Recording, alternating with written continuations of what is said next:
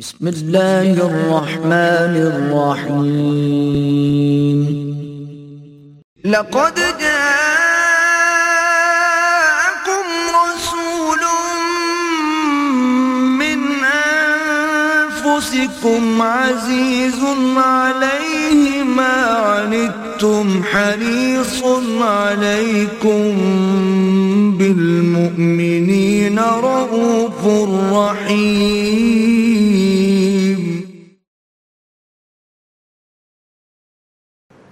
نحمده ونصلي على رسوله الكريم. أما بعد، فقد قال الله تبارك وتعالى كما ورد في سورة النساء أعوذ بالله من الشيطان الرجيم. بسم الله الرحمن الرحيم. يا أيها الذين آمنوا آمنوا بالله ورسوله والكتاب الذي نزل على رسوله والكتاب الذي أنزل من قبل. وقال تبارك وتعالى كما ورد كرات ومرات في القرآن يا أيها الذين آمنوا أقيموا الصلاة وآتوا الزكاة وقال تبارك وتعالى يا أيها الذين آمنوا اركعوا واسجدوا واعبدوا ربكم وافعلوا الخير لعلكم تفلحون وجاهدوا في الله حق جهاده وقال عز وجل كما ورد في سورة آل عمران، يا أيها الذين آمنوا اصبروا وصابروا ورابطوا واتقوا الله لعلكم تفلحون. صدق الله العظيم. رب اشرح لي صدري ويسر لي أمري واحلل عقدة من لساني يفقهوا قولي. اللهم ربنا ألهمنا رشدنا وأعذنا من شرور أنفسنا. اللهم ارنا الحق حقا وارزقنا اتباعه وارنا الباطل باطلا وارزقنا اجتنابه آمین یا رب العالمین۔ عن ابی جرسوم ابن ناشر رضی اللہ تعالی عنہ، عن رسول اللہ صلی اللہ علیہ وسلم قال، ان اللہ فرض فرائض فلا تضيعوها وحد حدودا فلا تعتدوها۔ وحرم اشیاء فلا تنتهكوها وسكت عن اشیاء رحمتا لكم غیر نسیان فلا تبحثوا عنها حدیث حسن رواہ الدارقطنی رحمہ اللہ۔ اس حدیث مبارکہ کے چار ٹکڑے ہیں۔ ان میں سے سب سے پہلا جو ہے وہ سب سے اہم ہے۔ باقی بھی یقیناً اہم ہے، کوئی چیز غیر اہم نہیں ہے، لیکن یہ نسبتاً ہم کہتے ہیں کہ اہم ترین جو ہے پہلا حصہ ہے۔ اللہ تعالیٰ نے کچھ چیزیں فرض ٹھہرائی ہیں، لہذا انہیں ضائع مت کرو۔ کچھ حدیں قائم کر دی ہیں، ان سے تجاوز نہ کرو۔ کچھ چیزوں کو حرام قرار دیا ہے، ان کی بے حرمتی نہ کرو۔ اور کچھ چیزوں سے سکوت اختیار فرمایا ہے تمہارے لیے رحمت کے لیے، بغیر اس کے کہ اس سے نسیان لاحق ہوا ہو بس ان چیزوں کے بارے میں بحث مباحثہ نہ کرو کھود پرید نہ کرو۔ اس حدیث کے جو تین ٹکڑے ہیں بعد والے، وہ اصل میں اس مضمون کی احادیث اس سے پہلے بھی ہم پڑھ چکے ہیں۔ چنانچہ حدیث نمبر نو کے الفاظ سنا رہا ہوں۔ یہاں حضور اپنی طرف سے فرما رہے ہیں۔ اللہ بھی فرض فرماتا ہے چیزیں، اللہ کا رسول بھی فرض کرتا ہے چیزیں۔ یہ حضرت ابو حرار رضی اللہ تعالیٰ عنہ سے ہے۔ قال، سمیت رسول اللہ صلی اللہ علیہ وسلم یقول، ما نہیتکم عنہ فجتنبوہ دیکھو، جس چیز سے میں نے تمہیں روک دیا ہے، اس سے اجتناب کرو، بچو۔ وما امرتکم بہی ففعلوا منہ مستطاعتم اور جس چیز کا میں نے تمہیں حکم دیا ہے، اس پر عمل کرو اپنی امکانی حد تک۔ فَإِنَّمَا أَهْلَكَ الَّذِينَ مِن قَبْلِكُمْ كَثْرَةُ مَسَائِلِهِمْ وَإِخْتِلَافِهِمْ عَلَى أَنبِيَائِهِمْ۔ اس لیے کہ تم سے پہلے جو امتیں گزری ہیں، ان کو نہیں ہلاک کیا مگر اس چیز نے کہ وہ بہت سوالات کرتے تھے اپنے نبیوں سے اور اس پر جرح بھی کرتے تھے، بحث بھی کرتے تھے۔ اور یہ وہ طرز عمل ہے جس کی وجہ سے وہ ہلاک ہوئی یہاں بھی وہی بات آ رہی ہے کہ جن چیزوں سے در حقیقت اللہ نے سکوت اختیار فرمایا، اس کے رسول نے سکوت اختیار فرمایا۔ تمہارے لیے بھی یہی صحیح ہے کہ سکوت اختیار کرو اور اس کی کھود کرید میں نہ پڑو۔ اسی طرح کی ایک حدیث، یہ حدیث نمبر چھ ہے۔ یہ بھی حضرت یہ حضرت نعمان ابن بشیر سے ہے رضی اللہ تعالی عنہ۔ قال سمعت رسول اللہ صلی اللہ علیہ وسلم یقول، ان الحلال بین والحرام بین وبینہما امور مشتبہات، لا يعلمهن كثير من الناس، فمن اتقى الشبهات فقد استبرأ لدينه وعزه ومن وقع في الشبهات شبهات وقع في الحرام. كالراعي يرعى حول الحمى يوشك ان يرتع فيه الا وان لكل ملك حما الا وان حمى الله محارمه الا وان في الجسد مضغه اذا صلحت صلح الجسد كله واذا فسدت فسد الجسد كله الا وهي القلب. اس میں اور چیزوں کے علاوہ وہی مضمون آیا ہے حلال شے واضح ہے کہ یہ حلال ہے۔ بہت سی چیزیں تعین کے ساتھ اور یقین کے ساتھ معلوم ہے کہ وہ حلال ہے۔ اور حرام بھی بالکل واضح ہیں جو چیزیں حرام ہیں انہیں بھی واضح کر دیا گیا ہے، اس میں کوئی اخفا نہیں ہے۔ البتہ ان دونوں کے مابین کچھ مشتبہ امور ہو جاتے ہیں کہ پتہ نہیں یہ شے حرام کی طرف ہے یا حلال کی طرف ہے۔ اور اس کو لوگوں کی اکثریت جانتی نہیں ہے۔ ظاہر بات ہے کہ جو علماء ہیں جو رسوخ فی العلم رکھتے ہیں، وہ تو اس کے بارے میں حکم لگا سکتے ہیں۔ اس لیے یہ نہیں فرمایا کہ کوئی نہیں جانتا اس کو۔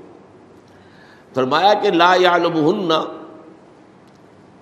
کثیر من الناس۔ لوگوں میں سے بہت سے لوگ واقف نہیں ہیں۔ تو اب اس میں حکم دیا، فمن تقص فقط صبر عال دین ہی وحیر سے جو ان مشتبہ چیزوں سے بچ گیا، اس نے اپنے دین اور اپنی عزت کو محفوظ کر دیا۔ ومن وقاف شبہات وقاف الحرام۔ اور جو ان مشتبہ چیزوں کا ملوث ہو گیا، تو وہ گناہ میں بھی ملوث ہو جائے گا، حرام میں بھی ملوث ہو جائے گا۔ اور اس کے بعد مثال بھی ہے کہ جیسے ہر بادشاہ کی ایک محفوظ چراگاہ ہوتی ہے، اس میں اسی کے جو جانور ہیں، مویشی ہیں، وہ چر سکتے ہیں۔ ریت میں سے کسی کے جانور وہاں داخل نہیں ہو سکتے۔ اب اگر کوئی چرواہا جو ہے وہ اپنی بھیڑ بکریوں کے ریوڑ کو اس ہیما، اس محفوظ چراگاہ کی سرحد تک لے جائے گا، تو اندیشہ ہے کہ وہ وہ جو بکریاں یا بھیڑیں ہیں یا اور گائے اور بھینس ہیں، وہ کہیں چھلانگ مار کر اور اس کے اندر داخل ہو جائے۔ اور جان لو کہ پھر اس کے اندر جو ہے یقیناً اللہ کی طرف سے پکڑ ہو جائے گی۔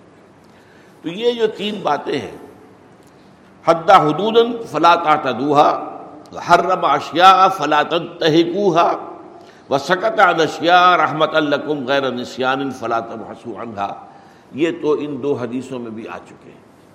صرف ایک بات نوٹ کر لیجیے۔ یہاں فرمایا حد حدود فلا فلا تعتدوها اللہ نے کچھ حدود قائم کر دیے ہیں۔ ان سے تجاوز نہ کرو۔ قرآن مجید میں ان حدود اللہ کے بارے میں دوسرا لفظ آتا ہے، فلا تقربوہا دل کا حدود اللہ ہے، فلا تقربوہا ایک تو یہ ہے کہ آپ نے وہ جو حد ہے اسے کراس کر لیا اور تجاوز کیا۔ یہ تو گویا کہ بہت ہی آگے معاملہ بڑھ گیا اس یان میں معاشیت میں، نافرمانی میں۔ اور ایک یہ کہ آپ قریب پہنچ گئے۔ اس قریب پہنچ جانے میں پھر وہی اندیشہ ہے کہ کہیں آپ جو ہے، باقاعدہ حرام کے اندر جو ہے ملوث نہ ہو جائے اس لیے فرمایا، فلا تقربوہا اللہ تعالیٰ نے یہ حدود قائم کیے ہیں۔ یہ جو احکام سوم ہیں صورت البقرہ میں، تیئیسویں رکوع میں، اس میں آیت نمبر ایک سو ستاسی ہے۔ دل کا حدود اللہ ہے فلا تقربوہا اس کے قریب بھی نہ پٹکو آپ کے علم میں ہے کہ یہی لفظ استعمال کیا قرآن نے زنا کے بارے میں۔ تو فرمایا کہ، ولا تقرب زنا انہو کان فاحشتم وسا سبیلا زنا کے قریب تک مت جاؤ، مت پھٹکو اس کے قریب۔ اس لیے کہ وہ بہت برا راستہ ہے، بڑی گناہ کی بات ہے۔ اب اس میں احادیث میں آتا ہے کہ زنا جو ہے، آنکھوں کا بھی زنا ہے۔ نا محرم خاتون کو دیکھنا، بار بار دیکھنا۔ ایک دفعہ نگاہ پڑ گئی، وہ معاف ہے۔ وہ تو غیر اختیاری ہے۔ لیکن اگر آپ نے پھر دوبارہ مڑ کر دیکھا، یہ آپ کا اختیاری ہے، بولے اس پر پکڑے جائیں۔ گے یہ آنکھ کا زنا ہے۔ کانوں کا زنا ہے۔ نامحرم عورتوں کی آواز سننا۔ ظاہر بات ہے کہ اللہ تعالیٰ نے یہ صنف نازک جو بنائی ہے اور اس میں جو اٹریکشنس رکھی ہیں مردوں کے لیے، اس کی اپنی حکمت ہے۔ اگر یہ نہ ہوتا تو یہ ہمارا سارا تمدن اور تہذیب کا معاملہ چلتا ہی نا کون شادی کرتا اور کھکھیڑ مول لیتا، کہاں ایک پیٹ پالنا، کہاں آٹھ دس پیٹ پالنے۔ لیکن یہ تو وہ کہ اتنی، اللہ تعالیٰ نے اس کے اندر جو ہے کشش رکھ دی ہے کہ وہ اس کی آواز کے اندر بھی ایک سریلا پن ہوتا ہے۔ تو اسی لیے سورہ احزاب میں حضور کی ازواج متحرات سے کہا گیا ہے کہ اگر آپ غیر محرم لوگوں سے بات کر رہی ہوں مطلب یہ کہ چاہے پردے کے پیچھے سے بات کر رہی ہیں، وہ حضور نے کوئی شے منگائی ہے، گھر سے جا کے لے آنا۔ اب آپ نے کہا کہ ذرا وہ شے حضور نے فرمائی ہے، دے دیجیے مجھے۔ تو وہاں بھی فرمایا گیا کہ اے نبی کی اور بیوی ہو فلا تخزان بالقول۔ ان کے ساتھ گفتگو میں اپنی آواز میں لوچ مت پیدا کرو۔ یہ جو نسوانی آواز کا ایک مسئلہ تو یہ گویا کہ کانوں کا ذنا ہے۔ ہاتھ کا ذنا لمس ہے، چھونا۔ اس کے بعد ظاہر بات ہے کہ جو بھی شرم گاہیں ہیں، وہ پھر اس عمل کی تکمیل کرتی جسے ہم ذنا کہتے ہیں۔ لیکن حدیث نے ان سب کو بھی ذنا قرار دیا ذنا العین۔ اور کانوں کا ذنا اور ہاتھ کا ذنا بہرحال ان تین چیزوں پر تو جیسے کہ میں نے عرض کیا، یہ حادث پہلے بھی آئے ہیں۔ زیادہ جس پر میں زور دینا چاہتا ہوں، وہ یہ ہے کہ فرائض کون سے ہیں جو اللہ نے ہمارے اوپر لازم کر دیے واجب کر دیے اب ان کی فہرست بنائی جائے تو بہت طویل ہو جائے گی۔ جہاں بھی اللہ تعالیٰ کی طرف سے ابر کا سیگا آیا ہے، وہ گویا کہ اللہ کی طرف سے اس شے کی فرضیت کا اعلان ہے۔ چنانچہ میں نے چند آیات آپ کو سنائی۔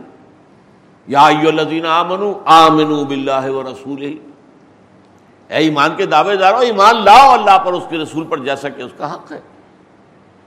پھر آپ کو معلوم ہے ارکان اسلام میں سے دو جو ہیں، ان کا تو بار بار ذکر آتا ہے۔ عقیم الصلاح و آت سکا نماز قائم کرو اور زکات ادا کرو۔ پھر نماز میں سے خاص نماز کا ذکر ہے جس کے لیے ہم جمع ہیں۔ ازانودی علی صلاحت یوم الجمعہ فسعوا الى ذکر اللہ و ضرور بیٹھ اسی طریقے سے روزے کے بارے میں فرمایا۔ شاہ رمضان الزی انزل فی القرآن حد الناس وینات من الہدا والفرقان فمن شہد منکم الشہر فلیسم جو بھی یہ مہینہ پائے، اس میں اس کے روزے رکھے۔ ہاں اس کے بعد رعایت ہے، اگر بیمار ہے یا سفر پر ہے تو قضا کر سکتا ہے، لیکن تعداد پوری کرنی ہوگی۔ بولے تکمل العدت بولے تو کبر اللہ علیہ حج کے بارے میں فرمایا ولی اللہ الناس حج البیت من استطاع الیہ سبیلا. ومن کفر فإن اللہ غنی العالمین. اللہ کا حق ہے انسانوں پر، اپنے بندوں پر، کہ وہ اس کے گھر کا حج کریں اگر استطاعت رکھتے ہوں سفر لیکن اگر کوئی استطاعت رکھنے کے باوجود نہیں کرے گا، تو گویا کہ وہ کفر کا مرتکب ہوگا۔ تو اللہ تعالیٰ کو کوئی پرواہ نہیں ہے ان لوگوں کی کہ جو اس کے احکام کو توڑ رہے ہیں، وہ اللہ کا کچھ بگاڑ نہیں رہے، اپنا بگاڑ رہے ہیں۔ اسی طریقے سے اسلام فلح اسلم و بشر المخبتین اس کے سامنے سر تسلیم خم کر دو اور اے نبی بشارت دے دیجیے ان کو جو اپنے آپ کو جھکا دیتے ہیں اللہ کے ساتھ۔ اسی طریقے سے ادخلو فصل میں کا افواہ اسلام میں داخل ہو جاؤ پورے کے پورے۔ جزوی نہیں، پورے کے پورے۔ پورا اسلام اپنے اوپر۔ نافذ کرو۔ اسی طرح فرمایا اللہ رسول منکم۔ اطاعت کرو اللہ کی اور اطاعت کرو اس کے رسول کی صلی اللہ علیہ وسلم۔ اور تم میں سے جو صاحب امر ہو ان کی، میں تفصیل میں نہیں جا رہا ان آیات کی، میں تو صرف گنوا رہا ہوں۔ اسی طریقے سے فرمایا، یا اللہ حق اے بات اللہ کا تقوی اختیار کرو جتنا کہ اس کے تقوی کا حق ہے اسی طریقے سے فرمایا اللہ رزق رزق مانگو اللہ سے اور اس کی عبادت کرو، اس کی پرستش کرو۔ اسی طریقے سے، اے میرے بندو، ان عرضی واسعہ کن فیا فابدون میری زمین بہت کشادہ ہے، بس میری ہی عبادت کرو۔ اگر کسی ایک جگہ پر ایسا ماحول ہے کہ تم میری عبادت نہیں کر سکتے۔ تو چھوڑ دو اس جگہ پر۔ میری زمین کو شادہ ہے، وہاں سے ہجرت کرو۔ اسی طریقے سے فرمایا، کونو قوامین اللہ شہداء بالقسط۔ اللہ کے لیے مضبوطی کے ساتھ کھڑے ہو جاؤ اور قسط اور عدل اور انصاف کے گواہ بن کر کھڑے ہو جاؤ۔ یہی مضمون ذرا الٹی ترتیب کے ساتھ آیا ہے۔ یہ تو سورہ نساء کی آیت تھی اور سورہ معاہدہ میں فرمایا یا الذین آمنو کونو قوامین بالقسط شہداء اللہ اے ایمان والو، عدل اور انصاف کے نمبردار بن کر کھڑے ہو جاؤ اور اللہ کے حق میں گواہی دینے والے بن جاؤ۔ اسی طرح فرمایا ہوا جاہدو فی اللہ حق کا جہادی اللہ کی راہ میں جہاد کرو جتنا کہ اس کی جہاد کا حق ہے۔ اور پھر قتال کے بارے میں فرمایا وقاتلوہم حتی لا تکون فتنة و یکون الدین کلہ للہ جنگ کرو اللہ کے راستے میں، یہاں تک کہ فتنہ بالکل فروغ ہو جائے، بغاوت جو ہے اللہ کے خلاف وہ ختم ہو جائے۔ اور دین کل کا کل اللہ کے لیے ہو جائے۔ اسی طرح فرمایا، اب وہ بات جامع آیات بھی ہیں۔ سورہ حج کی آخری آیت، آخری سے پہلی، یا الذین آمنوا ارکعوا واسجدوا واعبدوا ربکم وفعلوا الخیر لعلکم تفلحون۔ چار احکام جمع کر دیے۔ اسی طرح چار احکام سورہ آل عمران کی آخری آیت میں۔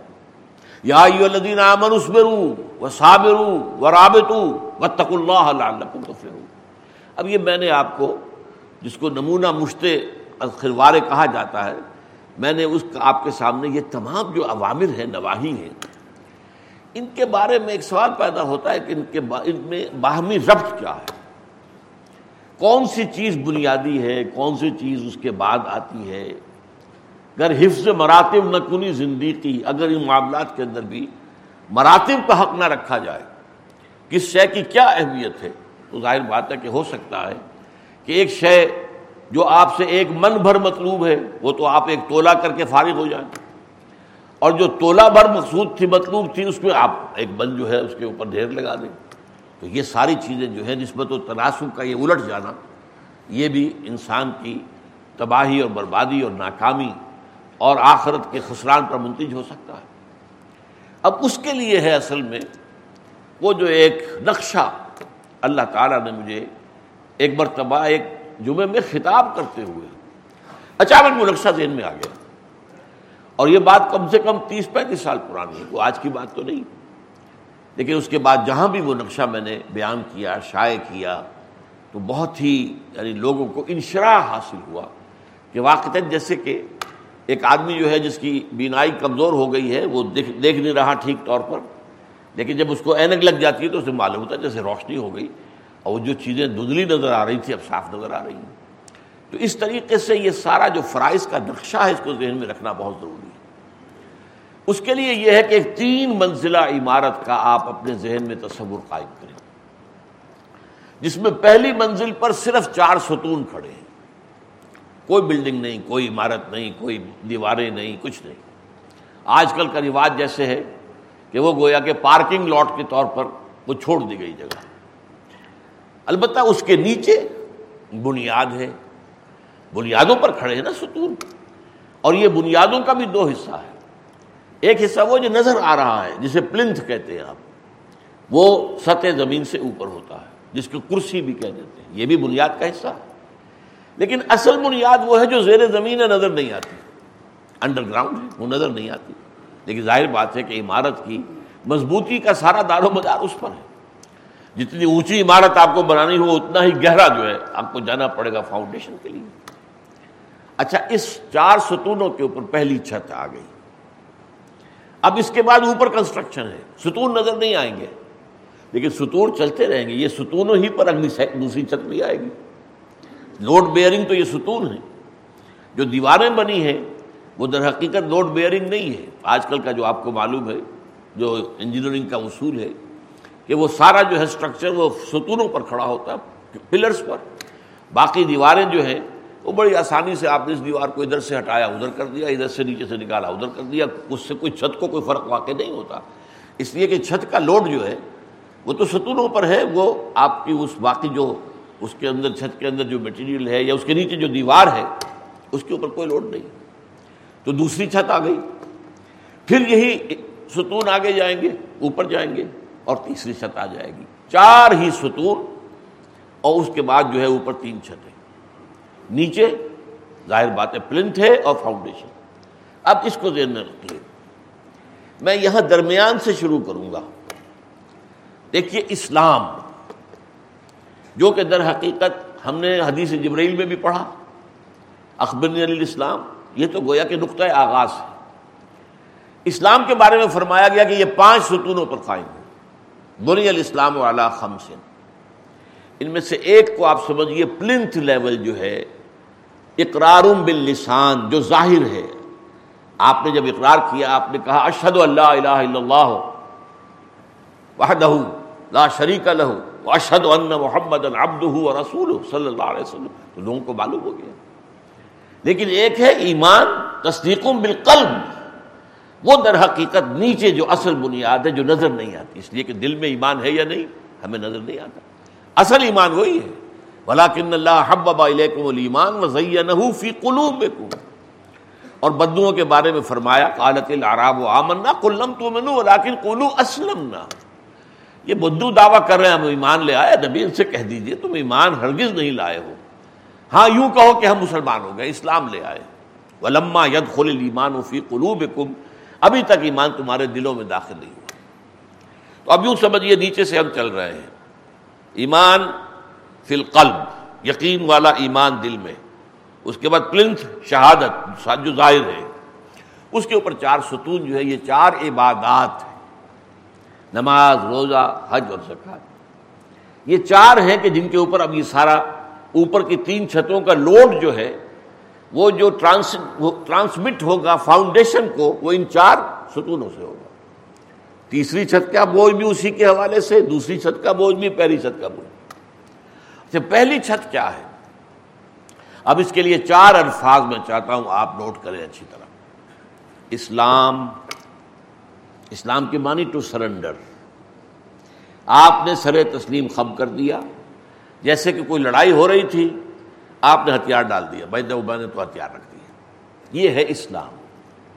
اطاعت عطی اللہ و عطی الرسول۔ اطاعت میں کیا ہے؟ اپنی دلی مرضی سے کسی کا کہنا ماننا، ایک ہے مجبوری کو ماننا۔ اسلام تو وہ بھی ہو جائے گا۔ اپنی جان بچانے کے لیے اسلام کا اعلان کر دینا۔ جیسا کہ حضرت اسامہ رضی اللہ تعالیٰ عنہ کے ساتھ ہوا تھا کہ ایک جنگ میں دو بدو مقابلہ ہوا، ایک مشرق سے کافر سے۔ اس نے جب دیکھا کہ میری تو اب بس ہو گئی ہے، اب میں کچھ نہیں کر سکتا، مجھے کلمہ پڑھ دیا اشد اللہ الہ الا اللہ اشد اللہ محمد رسول اللہ۔ تو ظاہر بات ہے کہ اس نے اپنی جان بچانے کے لیے کلمہ پڑھا۔ لیکن یہ ہمیں حکم یہی ہے کہ تم اس کے بعد تمہاری تلوار آگے نہیں چلنی چاہیے۔ کلمہ جو ہے بہت بڑی ڈھال ہے۔ لیکن ایک تو ہے مجبوری کو کلمہ پڑھ دینا۔ ایک ہے دلی آمادگی کے ساتھ اللہ کے اس کے رسول کی اطاعت کرنا۔ تیسرا لفظ کیا ہے؟ تقوا احتیاط کے ساتھ قلم رکھنا، کہیں بھی حدود اللہ پامال نہ ہو جائے کہیں جو ہے غیر شعوری طور پر بھی ایسا نہ ہو کہ وہ جو ہم نے حدیث کے اندر الفاظ پڑھ لیے حدہ حدود، فلا تعتدوہا یا فلا تقربوہا، تو ہم قریب بھی نہ جائیں۔ یہ اس کا نام تقوا ہے، بچنا۔ اتق اللہ۔ جیسے میں نے آیت آپ کو سنائی یا اللہ حق ہی اللہ کا تقوی اختیار کرو جتنا کہ تقوی کا حق ہے۔ اطاعت کے بارے میں آیت سنائی عطی اللہ و عطی الرسول تو بے شمار مرتبہ آیا ہے۔ لیکن یہ سورہ نساء میں ار الامر بنکم بھی شامل کیا گیا۔ نماز روزہ تو آپ کو معلوم ہے کتنی ہی مرتبہ قرآن میں آیا۔ عقیم الصلاۃ و آت الزکا عقیم الصلاۃ و آت الزکا اللہ زین یقیم الصلاۃ و یوتون یہ چاہے وہ خبری انداز میں ہو اور چاہے انشائی انداز میں امر کے ساتھ بے شمار مرتبہ آیا۔ تو اب میں پہلی چھت بیان کر رہا تھا، اسلام یعنی سرنڈر کر دینا، اطاعت دلی آمادگی سے حکم ماننا تقوا پوری احتیاط محفوظ رکھنا کہ کہیں قدم جو ہے حدود اللہ سے تجاوز نہ کر جائیں بلکہ کچھ فاصلے پر رہنا۔ احتیاط کا تقاضا یہ ہے۔ ان سب کو جمع کیجیے تو ایک لفظ بندہ عبادت۔ ہم تن ہم وقت ہم وجوہ۔ اللہ کی بندگی اور اطاعت۔ اس کی محبت کے جذبے سے سرشار ہو کر۔ یعنی اسلام پھر اطاعت، پھر تقوا اور پھر عبادت۔ یہ ہے در حقیقت پہلی چھت کے لیے چار اصطلاحات۔ بہت قریب قریب ہیں، لیکن یہ کہ چاروں اصطلاحات کو ذہن میں رکھیے۔ قرآن مجید کی اصطلاحات سے واقفیت جو ہے، وہ کلید ہے اس کے مضامین اور اس کی حکمتوں کو سمجھنے اور جاننے کی۔ اب چلیے، اب اوپر چل رہے ہیں ستون دوسری چھت پہ انہی ستونوں پر قائم ہے۔ یہ نماز، روزہ، حج اور زکوٰۃ، یہ تو ستون ہے پورے کے پورے دین کے لیے۔ اور یہ در حقیقت سب سے پہلے تو اسلام کے ستون ہے کہ عبادت کے لیے یہ عبادات فرض کر دی گئی۔ عبادت تو ہے، ہم تن، ہم وقت، ہم وجوہ۔ اللہ کی اطاعت، اس کی محبت کے جذبے سے سرشار ہو کر یہ عبادت ہے۔ اس عبادت کے لیے یہ ستون ہے، یہ عبادات ہے اکثر و بیشتر لوگ عبادت اسی کو سمجھ بیٹھتے ہیں۔ اس پر تو میں تفصیل سے گفتگو کر چکا ہوں پہلے۔ کہ عبادت جو ہے وہ عبادت ہے ہم تن پوری زندگی میں۔ وبا خلق الجنہ اللہ میں نے جنوں اور انسانوں کو پیدا نہیں کیا، مگر صرف اس لیے کہ میری اطاعت کرے میری عبادت کرے تو کیا نماز آپ چوبیس گھنٹے پڑھتے ہیں؟ کیا روزہ آپ روزانہ رکھتے ہیں؟ اس اس میں تو ظاہر بات ہے کہ یہ تو عبادات ہیں۔ یہ جیسے کہ شامیانے کے چار بانس لگے ہوئے اس کے اوپر شامیانہ کھڑا ہوا۔ تو یہ چار جو ہیں، یہ ستون ہیں جن کے اوپر عبادت کی، جو ہے، چھت پڑی ہوئی۔ اب اوپر چلیں گے۔ دوسری چھت جو آئی وہ کیا ہے؟ اب اس کے لیے بھی چار الفاظ نوٹ کیجیے تبلیغ۔ اللہ کے دین کی تبلیغ، اللہ کی کتاب کی تبلیغ۔ یا نبی بلغ ما انزل من ربک۔ بھائی فما بلغتا رسالتا۔ دیکھیے انداز کے اندر اللہ تعالیٰ کی طرف سے، اے نبی، اے رسول، یا رسول، بلغ ما انزل من ربک۔ جو بھی کچھ چیز آپ پر نازل کی گئی ہے، آپ کے رب کی طرف سے اسے پہنچا دیجیے اس میں کوئی کتمان نہیں کرنا ہے۔ اس میں سے یہ نہیں کہ خود چوائس کر لیں کہ یہ بات تو پہنچا دوں اور یہ نہ پہنچاؤں، نہیں۔ بل من ربک۔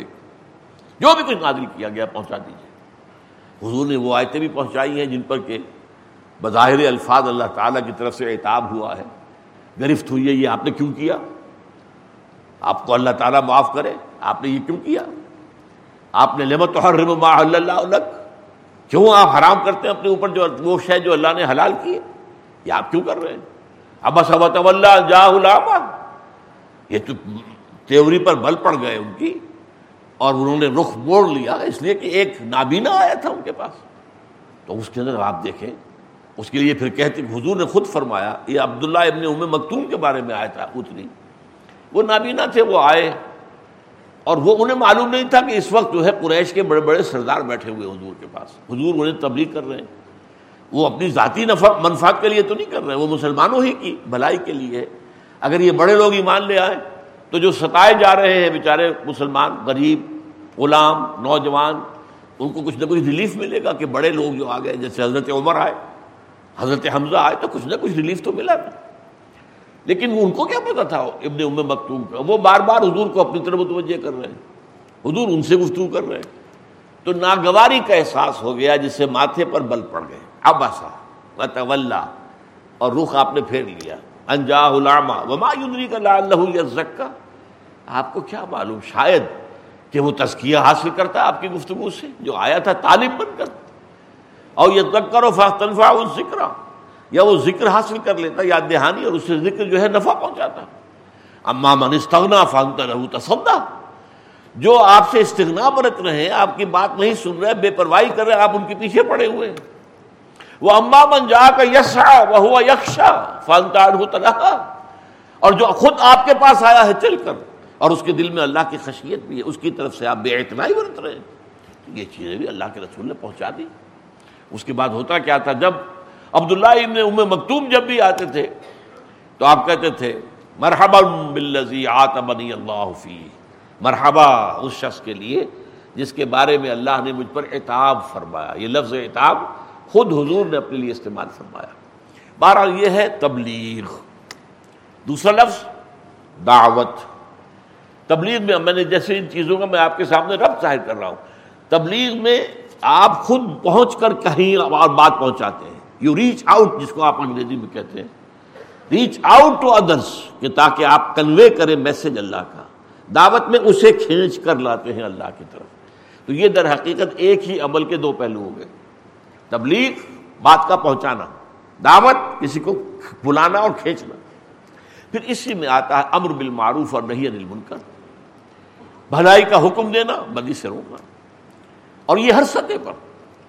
البتہ نہیں انل منکر وہیں ہوگا جہاں آپ کو اختیار حاصل۔ وہ اختیار آپ کو گھر میں حاصل ہے، آپ ہیڈ آف دی فیملی ہے آپ کا بچہ نماز نہیں پڑھ رہا، آپ اسے مار سکتے ہیں۔ لیکن آپ پڑوسی کے بچے کو نہیں مار سکتے۔ اگر وہ نماز نہیں پڑھ رہا۔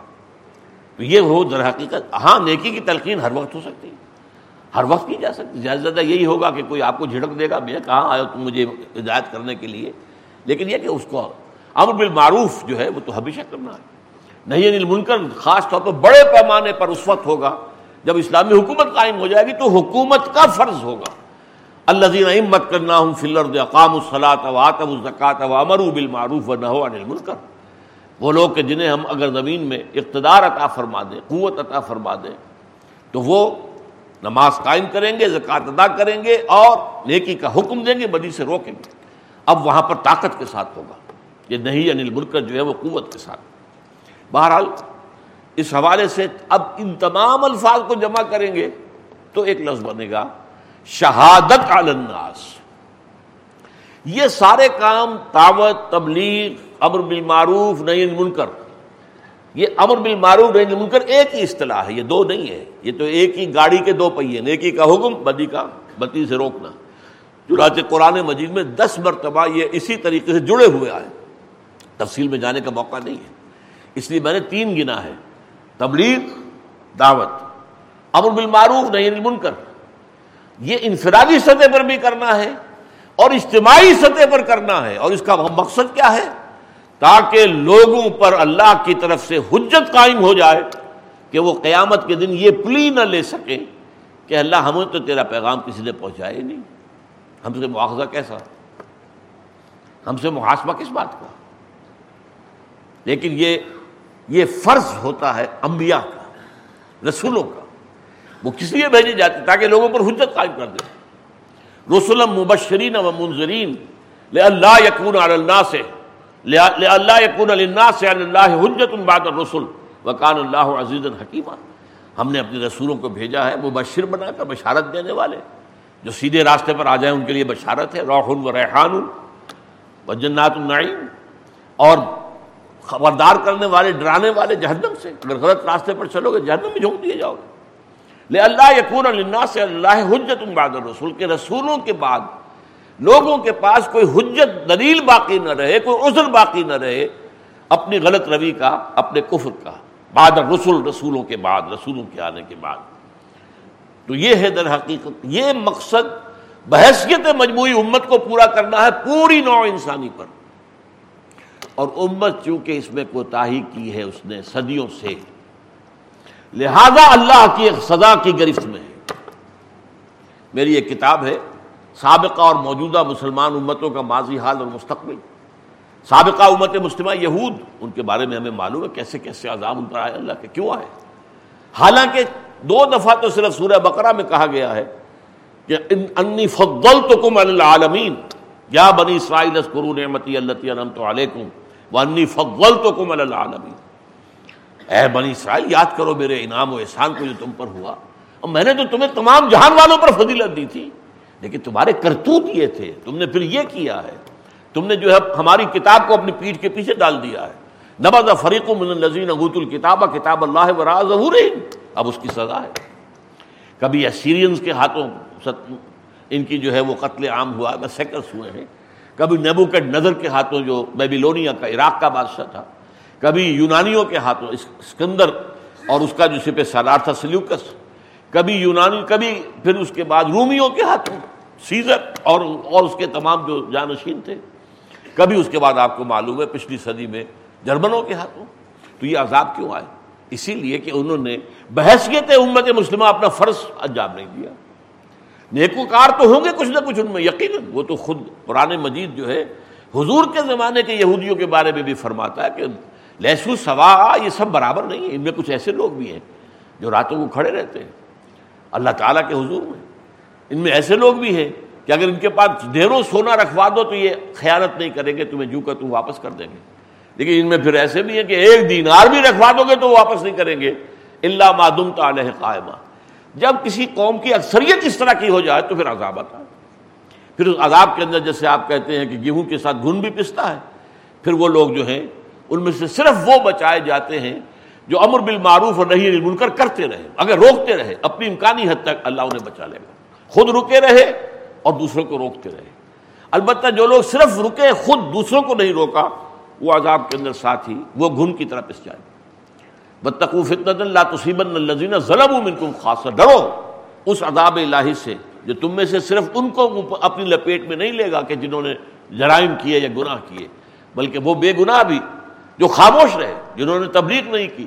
جنہوں نے دعوت نہیں دی، جنہوں نے روکا نہیں، اپنی حد امکان تک۔ ظاہر بات ہے، وہ بھی مجرم شمار ہو گئے تو یہ شہادت الناس، تو پہلی چھت کا میں نے کہا تھا، اسلام، اطاعت تقوا عبادت، یہ جامع ترین اصطلاح۔ دوسری، تبلیغ، دعوت، امر بالمعروف نہیں منکر اور شہادت الناس۔ اب آیا تیسری منزل۔ اب جگر تھام کے بیٹھو، میری باری آئی، سب سے مشکل مقام۔ اس دین کو قائم کرنے کی جد و جہد۔ ایک نظام ہے یہ۔ یہ صرف کوئی عقیدہ نہیں ہے، نرا عقیدہ۔ جیسے عیسائیت نرا عقیدہ، اور کچھ نہیں اس میں۔ شریعت بھی نہیں ہے۔ نہ کوئی شے حلال ہے، نہ کوئی شے حرام ہے، کچھ بھی نہیں۔ حضرت عیسیٰ یہ کہہ کر گئے تھے کہ شریعت موسوی تم پر لاگو رہے گی۔ سینٹ پال نے اس کو ایبروگیٹ کر دیا، نہیں، شریعت ہم پر نہیں ہے، بات ختم۔ اب شریعت ہی نہیں، ایک ایسا مذہب ہے جس میں کہ شریعت ہی نہیں۔ بہرحال وہ مذہب ہے، عقیدہ تو ہے۔ حضرت مسیح کو خدا کا بیٹا مان لو، اپنے دل کے اندر اس کے اوپر یقین کر لو۔ بس تمہارے اگلے پچھلے سارے گناہ معاف۔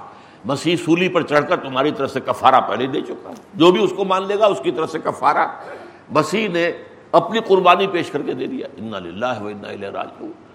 قرآن تو یہ کہتا ہے کہ لا تذر و واضح تم وزرا اخرا، کوئی کسی کا کفارہ کیسے بن جائے گا؟ کوئی نہیں ہے اٹھانے والی کسی دوسری کی، کوئی جان نہیں ہے جو دوسری کسی جان کا بوجھ اٹھائے۔ بہرحال، پھر یہ کہ بعض مذاہب کے اندر ٹھیک ہے، عقیدہ بھی ہے، کچھ عبادات بھی، پوجا پاٹ بھی ہے۔ اس سے آگے کوئی نظام نہیں ہے، نہ سیاسی نظام ہے، نہ معاشی نظام ہے، نہ معاشرتی نظام ہے، نہ فوجداری قانون ہے، نہ کوئی سول جو ہے قانون ہے، دیوانی قانون ہے۔ نہ کوئی قانون شہادت ہے، نہ کوئی قانون جو آئلی قوانین ہے، کچھ بھی نہیں۔ اسلام وہ نہیں ہے۔ اسلام میں عقائد ہیں، ایمانیات، عبادات ہیں، نماز، روزہ، حج زکات اور پھر اس میں کچھ رسومات بھی ہے بچہ پیدا ہوگا تو کیا کریں گے؟ عقیقہ کرائیں گے نا۔ اسی طریقے سے کوئی فوت ہوگا تو کیا کریں گے؟ جلائیں گے تو نہیں۔ اس کو تجہیز و تقسیم کریں گے اور اس کی نماز جنازہ پڑھیں گے۔ یہ یہ رسومات ہے اس کے بعد اس کا ایک سیاسی نظام ہے۔ اللہ کی حاکمیت۔ اللہ کا قانون بالا تر۔ تکون کلمت اللہ تاکہ اللہ کی بات ہی سب سے اونچی ہو جائے۔ اس کے لیے جان جوکھوں کا کام ہے۔ یہ چوٹی ہے۔ یہ بلند ترین منزل ہے۔ اب اس کے اندر بھی کیا ہے؟ الفاظ کیا ہے نوٹ کیجیے۔ دو اہم اصطلاحات جو ہیں مکی قرآن میں آئی ہیں۔ ایک ہے تکبیر رب رب کو بڑا کرو۔ رب تو بڑا ہے، کیا بڑا کریں گے ہم؟ نہیں، اس کی بڑائی نہیں مانی جا رہی۔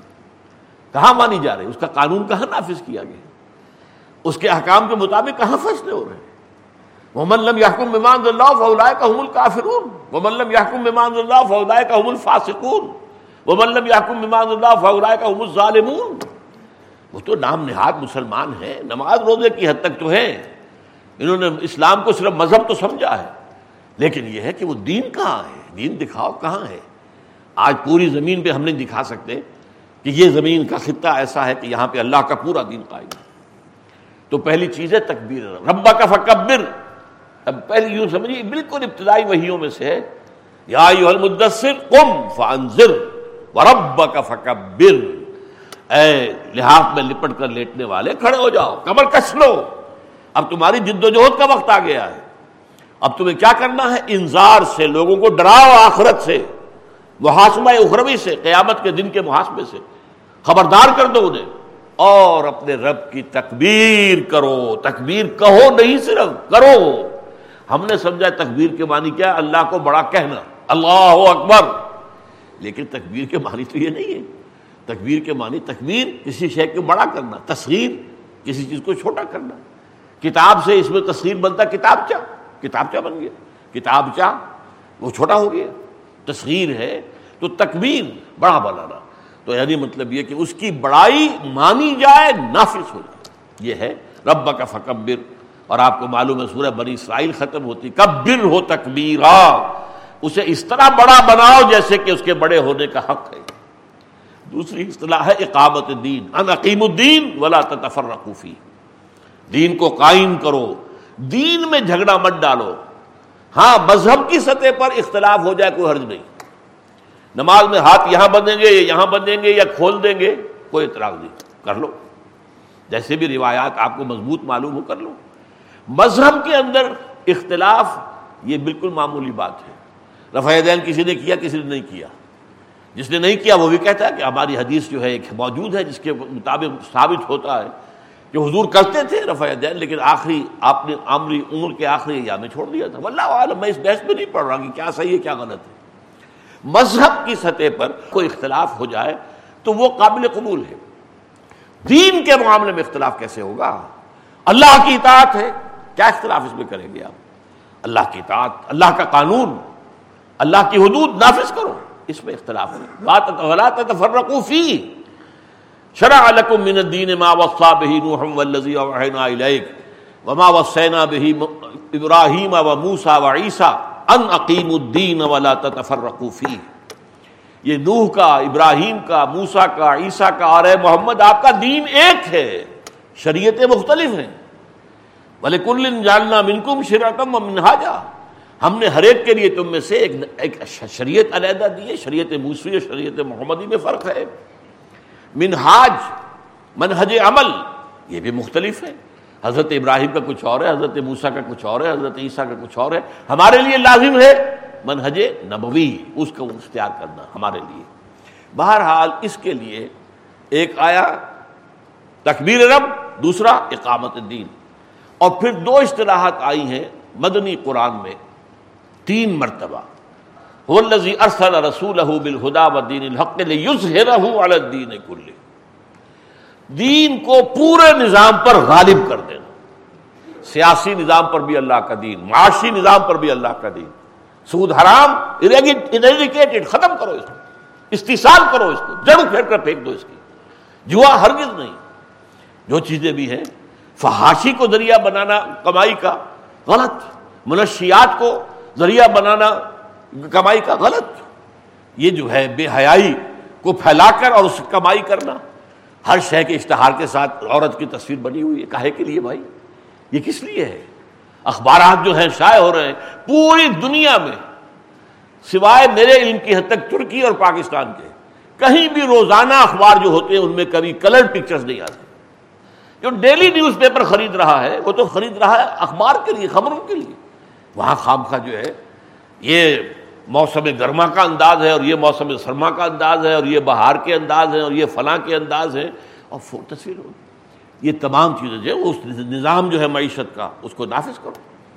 تمام قوانین اللہ کے نافذ کرو۔ اس کے لیے یہ ہے ذرا ہوا دین کل ہی، تاکہ غالب کرے۔ اور ایک اور جامع ترین اصطلاح ہے، یہ سورہ انفال میں آئی ہے۔ یہ تو تین دفعہ ہے، آپ کو معلوم ہے، بارہا میں نے بتایا آپ کو۔ یہ آیت جو ہے حضور کے لیے خاص طور پر جو ہے ارسل رسول بالہدا و دین الحق الدین کل ہی تین دفعہ آئی ہے، تین دفعہ۔ البتہ یہ ہے کہ ایک ہے قتال کی آیت۔ یہ سب سے چوٹی کی بات ہے، جہاد کی چوٹی قتال ہے۔ یہ ہم پڑھ چکے ہیں۔ ضرورت و سنام منو، الجہاد فی سبیل اللہ۔ قتال جو ہے۔ فرمایا وقاتلوہم حتی لا تکون فتنة و یکون الدین کلہو للہ اب ان سے مشرقین سے کفار سے جنگ کرو اور جنگ جاری رکھو۔ جہاں تک کہ فساد اور فتنہ اور بغاوت فرو ہو جائے بالکل۔ اللہ کے خلاف بغاوت چلایا یہ فرو ہو جائے اور دین، نظام پورا کا پورا اللہ کے حکم کے تابع ہو جائے۔ یہ ہے آخری منزل۔ تو تین منزلوں میں سے اب ایک بات صرف نوٹ کر لیجیے، سب سے اہم پہلی منزل ہے۔ سب سے بلند تیسری منزل۔ اہم کیوں ہے پہلی منزل؟ اس لیے کہ پہلی ہوگی تو دوسری بنے گی، دوسری ہوگی تو تیسری بنے گی۔ لیکن بلند ترین اقامت دین، تکبیر رب۔ لے تکون کلمت اللہ دین کل ہی یقون دین و کل یہ اصطلاحات ہیں۔ اللہ تعالیٰ یہ جو چار لیول ہو گئے، سب سے نیچے، یا الذین آمنو آمنو باللہ و رسول پہلا یہ ہو گیا، ایمان لاؤ حقیقی معنی میں۔ دوسرا وہ اسلام، تیسرے دعوت و تبلیغ، چوتھے اقامت دین۔ درمیان میں چار ستون اللہ تعالی ہمیں دین کا صحیح فہم اور اس کے مختلف اجزاء کا جو باہمی ربط اور تعلق ہے، اس کو سمجھنے کی توفیق عطا فرمائے اور اس کے مطابق اپنے فرائض ادا کرنے کی توفیق عطا فرمائے۔ بارک اللہ علی ولکم فی القرآن العظیم و نفعنی و ایاکم بالآیات و ذکر الحکیم۔